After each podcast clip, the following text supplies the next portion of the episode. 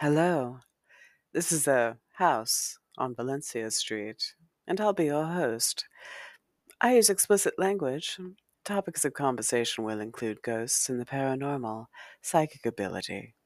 We also discuss truth here, and I'm an incest and rape survivor um, before foster care and emancipation, which is something we also discuss here.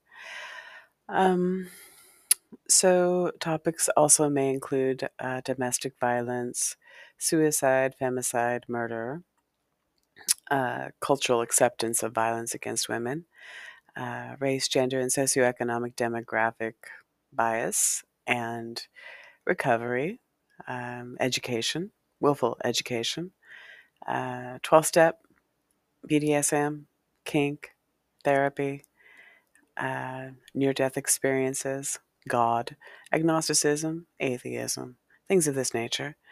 Um, these are some triggering topics, and they may or may not be kind of the flavor that you're looking for right now. So I encourage you to use your discernment. Also, if mental stuff is mental health stuff is kicking up for you, let me try that one more time. If mental health stuff is kicking up for you, uh, please consider going to a licensed therapist, board certified therapist. Talk to two or three of them in case one does or doesn't fit. Um, understand that it's appropriate to get help from someone who's licensed and board certified. That is not me. This is somebody's case study, one person's experience um, about talking about recovering from Walla Walla, Washington, and a house that was haunted that is a place I grew up there on Valencia Street, um, which was a bit sinister, but also something mystical, almost like something like a door opening between worlds. I, am not quite sure. I'm still trying to process it, um, as are a couple of my sisters still in their 60s and me in my 50s. So um, let's see. yeah, so use your discernment, figure out if, you know, this is place you want to check out. And uh, if you're needing some connection and you don't have the money for those options I just mentioned, let's see, you can. Uh, I got some 800 numbers in my notes. You can go ahead and give them a talking to or give them a call. Yeah, okay. So what's next? Um, oh, I got a website. It's uh, anchor.fm forward slash MOMA, M O H M A H, as a place where you can go take a listen to all of my podcasts here and all the notes, as much many notes. Uh, I got about 80%, 90% of the notes correct or mentioned. Sometimes I, I don't get all the references, but do my darndest. Uh, anyway, um, that's a place you can go take a listen to the podcast and notes and all that good stuff. There's donate buttons. I, I sure appreciate donations. And uh, there's a $5 a month, $10 a month option. Um, I'm considering um, having offering the option to book a chat with me just to kind of talk about whatever your process is or um, just kind of share some time and space and uh, offer you some encouragement or some of my life experience or listening uh, uh, doing a psychic reading might do that too um, yeah, uh, we'll figure it out. It'll happen if it's going to happen, and if it's not, it's not. And uh, so, anyway, um, those are some options to, to evaluate. Um, several episodes ago, I did mention an email address you could write, and I check it about once a month. So, have to dig back, try to find that if you want to. Um, let's see what else. Boy, self promotion. I'm really good at that. Um, um, was there anything else? I think we're in. Okay. There you go. Hey, howdy, y'all. Uh, it's Christmas week. It's Christmas weekend, uh, 2022. Um, and some thoughts that were kind of winding through the day. Um, I was just hearing about in Afghanistan the new in control Taliban that has taken over since we left Afghanistan has now said they are banning education for girls and women and college students, and uh, there's a lot of outcry about that. And um, I've often pondered the question of, you know, if I had been born in Afghanistan as a woman, um, even if I was, you know, poor white trash in Walla Walla, Washington growing up, uh, um, I had a public education option. I, there are Pell Grants that helped me get to college. I still have college student loan debt, but I think about them a lot. And uh, it feels kind of overwhelming sometimes to try to figure out how to make that feel better. Um, so, anyway, I'm thinking about women in, in Afghanistan today.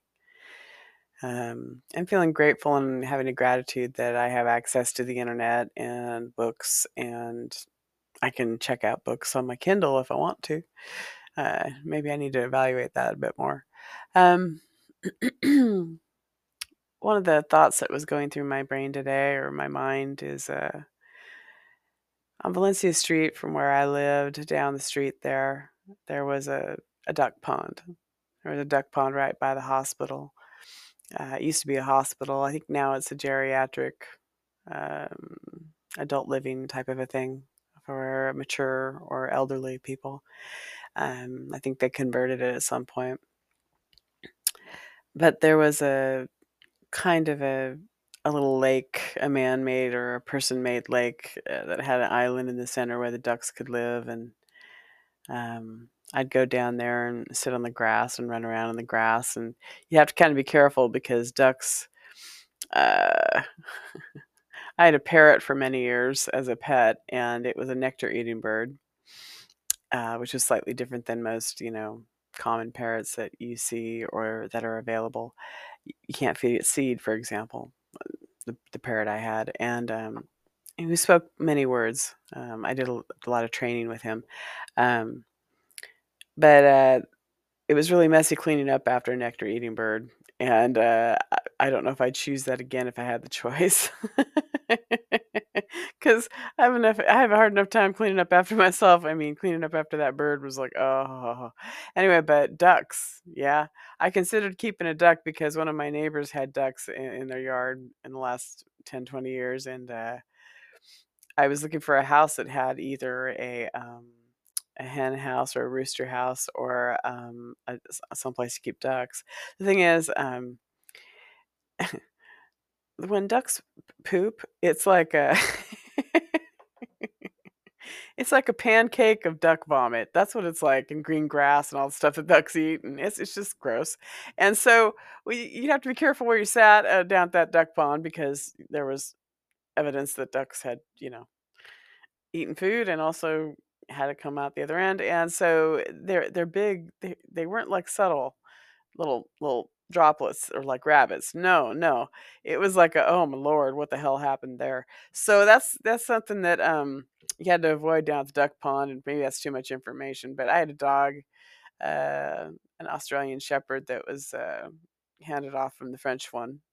Uh, she went through a breakup and didn't have a place to keep the dog, and so we kept it down at Valencia Street House, and then uh, eventually got it to the uncle of the ex of the the French one. But um, and that dog lived happily out in the country for quite some time in Idaho late later in its life. Um, we'd go down by the duck pond, and the duck, would just run and run and around in circles and around and around and around. And sometimes he'd chase the ducks, and I don't think that was necessarily right looking back, but I was a kid who was left on my own many times. And I think that's one thing about being a Walla Walla, having a sense of home or a sense of nostalgia for a place that may or may not really fit you anymore. Um, I was thinking today about um, that sense of connection and also kind of like a ghost town feeling, you know, of people I love that used to be there that, you know, are now non physical entities, depending on your spiritual perspective. And as in my Buddhism, I look towards that. I also want to kick out a shout out to this. Um, one of my spiritual mentors in the last couple years has been Abraham Hicks, which is a non physical entity, which is uh, um, channeled through Esther Hicks. And Jerry and Esther Hicks uh, were the foundation of the law of attraction, which the hugely successful The Secret is based on. And then right before publication, uh, the early stages of The Secret, which was financially a best-selling publication or book, and there's a whole series um, of financial success with that. Uh, they, they, sold well. Um, but Esther and Jerry Hicks are the foundation of it. The thing is, they did test markets and stuff, and so they said people weren't going to be a, having a channeled spiritual entity as the instructor or mentor in this law of attraction foundation wasn't going to fly. So they said it was going to be too weird. And actually, even Oprah Winfrey has interviewed uh, Esther Hicks talking about Abraham Hicks and this channeled entity that she talks with. And um, Oprah Winfrey was open to it and receptive and found it fascinating. Although she said, I'm doing this on my um, podcast or on my radio channel because if I, I don't think that my television audience is ready for this. I think they're too conservative. And so she said that I'm doing this on my radio channel because I, I think that this is more appropriate or people might be more receptive here. And that was telling me that, okay, if Oprah Winfrey's into this, maybe something's going on, you know, I, something to check out. So, um, it took them months of meditation daily to get to a point where they were receptive and open to con- connecting spiritually with other entities. Um, but in my further research in the last couple months, one thing that was really satisfying or joyful for me, um, there's a woman named uh, Jane. Oh, I'm forgetting her last name. I'll put it in the notes. Jane. Um, the 1960s or 70s, she's a foundational uh, person in New Age concept or New Age thought uh, religiously right around this time, 1960s, 1970s. Um, and but the entity that she was non-physical entity that she was channeling was called Seth. And the book that was famous was Seth Speaks. Seth Speaks, and it's still a pretty famous book uh, when it comes to spiritual enlightenment. And my mother had those books. My mother had the Seth Speaks books, and um, I don't know anybody else in Walla Walla that had those.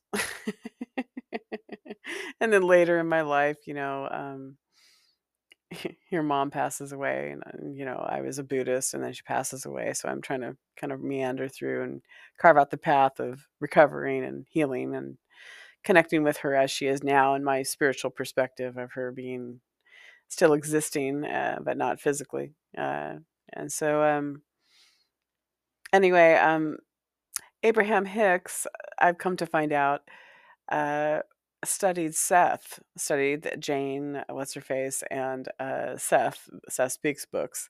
And um, in both cases, they had a partner. They were females or women who were channeling this, and they were more open and receptive to it. And they had husbands that supported them, right? Another kickback to that would be Edgar Cayce, who also channeled. Uh, essentially, he was channeling several spiritual, um, uh, would it be a council? Uh, and he was able to channel a lot of uh, medical advice and things of that nature, which may or may not be appropriate. But um, so my kick out and my gratitude is that mom was open and receptive to the spiritual stuff. Uh, my, our family has that connection. My grandma said that we were psychics and that it wasn't something to be ashamed of, and um, that um, mom was into Seth Speaks, and then Esther Hicks studied Seth Speaks, and then she became a channeler herself. And now I've been studying her for a couple years. Come to find out, she goes back to a spiritual mentor of my mama's, and that makes me feel great because it means I'm onto something or something's familiar to me or you know it's bringing me joy. Anyway, there you go. So there's a kickback to that. But I was also thinking about Walla Walla this last week and how I like to sit at the duck pond and just think about the future and watch the ducks and how birds were really important to me and birds still are really important to me. Um, one also image I'll share was that a big part of connecting to my mother and that intimacy was her music and the fact that I would listen to her music when she wasn't around or I listened to her music when she was unavailable. Uh, she worked a lot of hours, so there were these big gapes where she'd be working and I'd be there visiting for college or uh, home from school when I was in high school and junior high, and I'd just be by myself. And um, a lot of times in between friends and the like, and uh, I'd listen to her music. And turns out, in retrospect, mom liked her some country music. And in Walla Walla, you had some country music, but there's some amazingly talented musicians in country music. And this last week, uh, Mary Chapin Carpenter came to mind uh, because mom had a beat up old cassette It was a nice pla- clear plastic rectangular cover that was all scratched up because it was beat up and she'd been listening to it quite some time. And I have the cassette, and I also have the CD of this album, Mary Chapin Carpenter's "Come On, Come On" is the album I'm thinking about. Um, Mary Chapin Carpenter. It's another one of those cases, kind of like Kate Bush running up that hill, which I was listening to when I was a teenager, riding the bus, going to school as a secretary, and being in high school, and then being in foster care at this all at the same time. Um, Kate Bush's running up that hill was always so important. It was a big personal song to me, very passionate song to me, and I was like, "Oh, this is just my thing." Nobody over here in the states knows Kate Bush. so then here comes Stranger Things, and now it's resurged in popu- popular popularity. It's been like a number one bestseller on Apple iTunes. So, um, which go for it, yeah. So, um, Mary Chapin Carpenter's album "Come On, Come On" is also similar to me in that feeling where it's like, oh well, this is like my little, you know, private thing. This is like a little folk group that nobody knows about, right? You know, mom knows it and I know it, and nobody else knows it, right? Well, emotionally that's what it feels like, but intellectually, no, that's not the case. Um, the album "Come On, Come On" is the one I'm thinking of, and there were so many hits from that album. Um, let's see. Uh, Mary Chapin Carpenter won the is this Grammy? Yeah, I think this is Gram yeah, Grammy Award for Best Female Country Vocal Performance.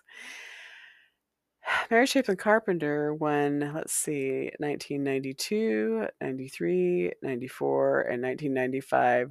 Four years in a row, she won Best Female Country Vocal Performance. Three of those songs were on the same album. Come on, come on. Okay, and that was a best-selling album. That was a 2.9 million, I think it sold copies so far. So she got her gold album for sure.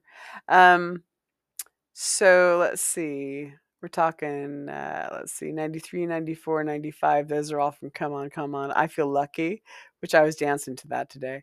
Uh, Passionate Kisses and Shut Up and Kiss Me. I think that's actually on a different album, uh, not the Come On, Come On album. Um, Mom used to play that. Uh, Mom used to play that album and we dance and sing, or she'd she'd play it in the background, sing along with it. Um, although I'd probably have to say that more of me remembering it is her being gone and me listening to it and dreaming about love. And also thinking about how effective a writer Mary Chapin Carpenter is. Also, if you listen to Come On, Come On, you're going to recognize a steel Dobro. And I was listening to it again this last week and going, and I was recognizing the steel Dobro, and I was going, I think that's Jerry Douglas. Um, I heard Jerry Douglas perform at the Hult Center in Eugene, Oregon, uh, back when the National Endowments of the Arts had a tour of acoustic guitarists, and he is a very he's got a very distinct style. And it's funny because there's not a lot of guitarists I'll listen to that are acoustic backup on popular music where I recognize the guitarist, but I recognize Jerry Douglas when he plays. And I was sitting there, or even James Taylor. James Taylor's backup singer in a lot of very famous music. And you don't recognize it because he's got such a mellow kind of melding kind of backup vocal but he you know carole king uh, carly simon he's in backup vocal in so many of those performances. Anyway um, jerry douglas i was looking him up uh, he's on over 1500 published songs. Uh, and he's performed with Bonnie Raitt. I mean, there's so many famous musicians this guy's performed for. Um, but anyway, on uh, Come On, Come On, he's, uh, you can recognize the steel dobro playing in the background on some of the music. Um, I think what I want to kind of round out with on this episode is there's this B song on the Come On, Come On album. There's a lot of melancholy music, there's some upbeat music. Uh, as a performer and as a, a lyricist, as a writer, as a poet, she's really she's funny. She's really funny. and she also chooses good writers, but she's also a good writer and I feel lucky or passionate kisses or shut up and kiss me. These are funny. You know, sense of humor. She's she's a funny writer. I appreciate that about her writing. Um, she's also quite heartfelt and there's a sense of autonomy and sense of like I haven't quite found the right love yet. And then also like the song "Come On, Come On." That song is very much like a falling into a nice warm comforter and, and like someone who loves you. You know, take my hand. You know, I will understand. Come on, honey. You know, that, that's that album. That song is so beautiful. Um, but I'm going to round out with this song um, that's a B side on Come On, Come On. I'm just going to read the lyrics because I've been thinking about the lyrics and how haunting they are to me. Um, this week I was thinking, oh, this is just his personal little song. And then I was like, oh, let's look it up. Oh, yeah, it sold 3 million. Oh, yeah, she got best, she was the best female vocal country uh, country vocal four years in a row at the Grammys. Yeah, she's just my little personal secret, you know. anyway, um, let's get to it. Okay, the song is uh, "I Am a Town." Writers Mary Chapin Carpenter, and this reminds me of Walla Walla. Some how I feel about Walla Walla. I'm a town in Carolina I'm a detour on a ride. For a phone call and a soda, I'm a blur from the driver's side. I'm last gown for I'm last gas for an hour. If you're going 25, I am Texaco and tobacco. I'm dust you leave behind. I'm peaches in September and corn from a roadside stall. I'm the language of the natives I'm a cadence and a drawl. I'm the pines behind the graveyard and the cool behind beneath the shade. Where the boys have left their beer cans, I am wheeze between the graves. My porches sag and lean with old black men and children. Their sleep is filled with dreams. I never can fulfill them. I am a town